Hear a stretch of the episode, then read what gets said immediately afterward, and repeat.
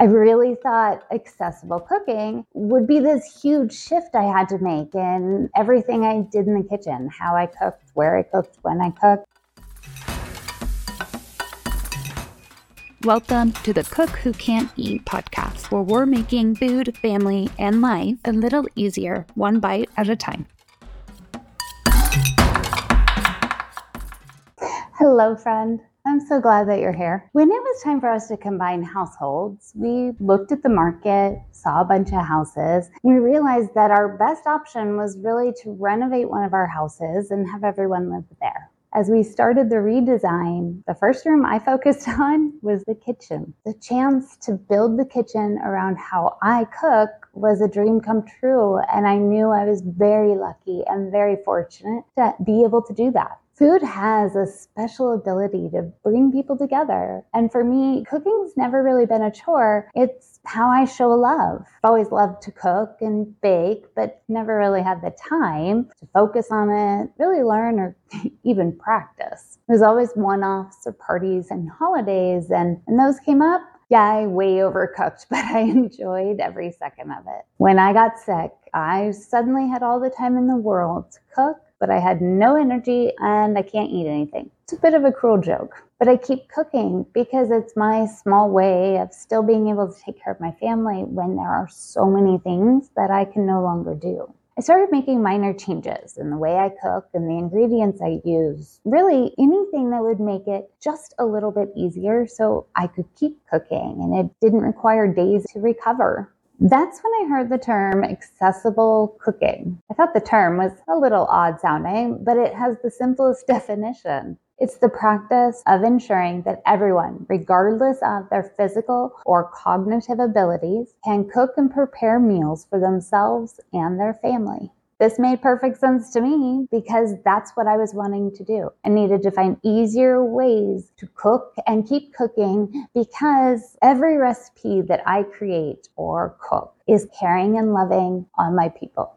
I really thought accessible cooking would be this huge shift I had to make in everything I did in the kitchen, how I cooked, where I cooked, when I cooked. Instead, it was using appliances or other tools to help with chopping and cutting any labor intensive activity. It's simplifying recipes and making sure that there's always clear and easy to understand and follow instructions. It's sometimes using ingredients that are pre sliced or even pre cooked. Voice activated kitchen devices can even help if you need a little bit of hands free cooking.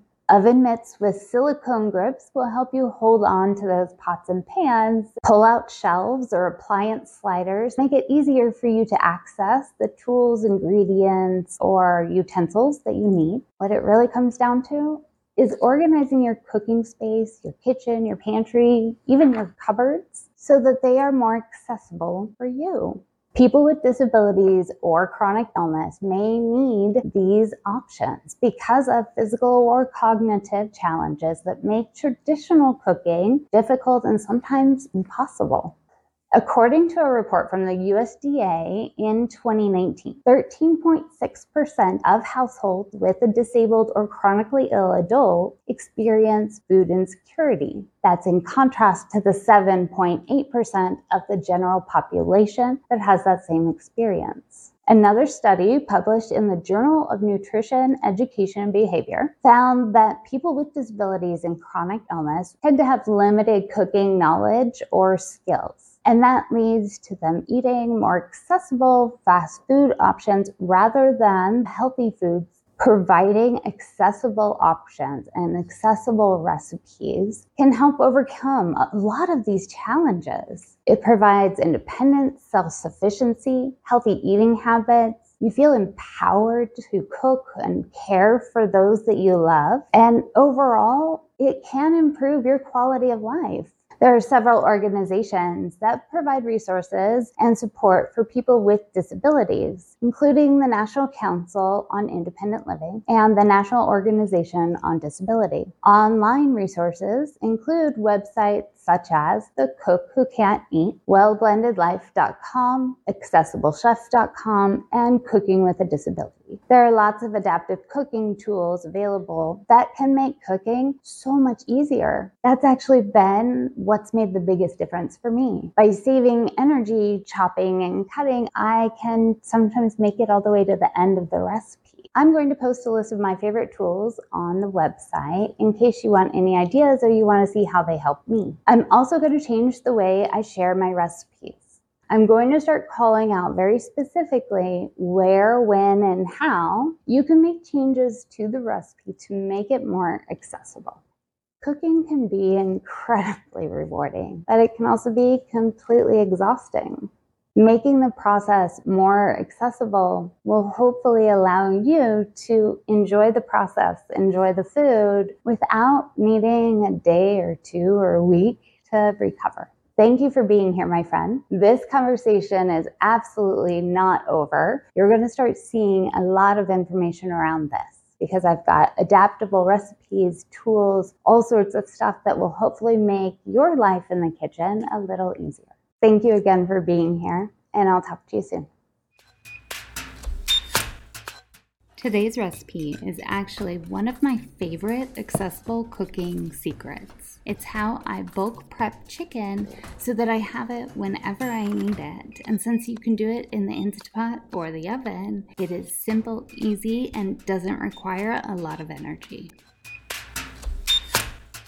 It's time for me to share one of my favorite accessible cooking secrets. I bulk prep chicken. Typically, I use my Instapot, but if you don't have one, don't worry. You can use your oven and it works just as well. To start, I mix up some batches of the seasoning I want to use. I usually keep it very basic so that the chicken can be used in just about anything. If you don't want to make your own seasoning mix, use a prepackaged one to just cut out that extra step. If you're cooking this in an Instapot, add your trivet and then your chicken. Make sure your chicken stays in one layer you never want it to be stacked on top of one another. Sprinkle your seasoning over the chicken and then add in your liquid. I like to use two cups of chicken or vegetable stock, but you can also use water. Add your lid and lock it in place. You're going to pressure cook your chicken on high, 7 minutes if the chicken breasts are fresh, and if they're frozen, 10 minutes. Once it's done cooking, allow it to naturally depressurize for about 10 to 15 minutes. Make sure you release any remaining pressure before you remove your lid. Remove your chicken and then dump what's in the Instapot.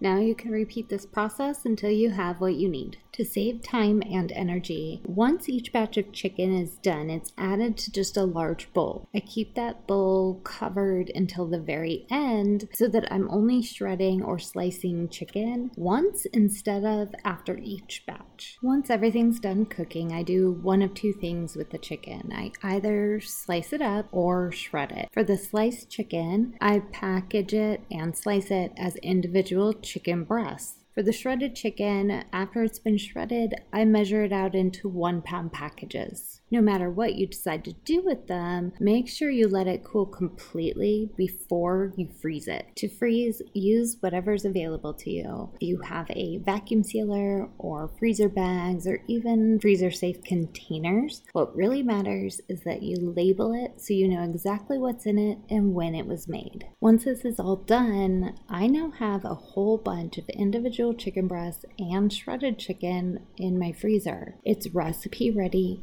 they quickly defrost, and even if just one of my kids wants a more hearty snack or a lunch, easy for them to grab one of the chicken breasts and defrost it for use. What makes this so great for accessible cooking is that it's very low effort and low energy and high reward, not just that day, but ongoing. Now, if you don't have an Instapot, don't worry, you can still do this. It's just a little different. Instead, you're going to brush both sides of your chicken with some olive oil, sprinkle your seasoning mix on both sides, and put it in the oven at 400 degrees for about 24 to 26 minutes or until the internal temperature reads 165. And you can do the exact same thing that we did with the Instapot. Once one batch is done, remove it from the pan, dump anything that's in there out, and keep going until you've got all your batches done. No matter how you decide decide to do it. This is very low energy and low effort with a really big return, and it's going to make cooking easier and more accessible for you and your family.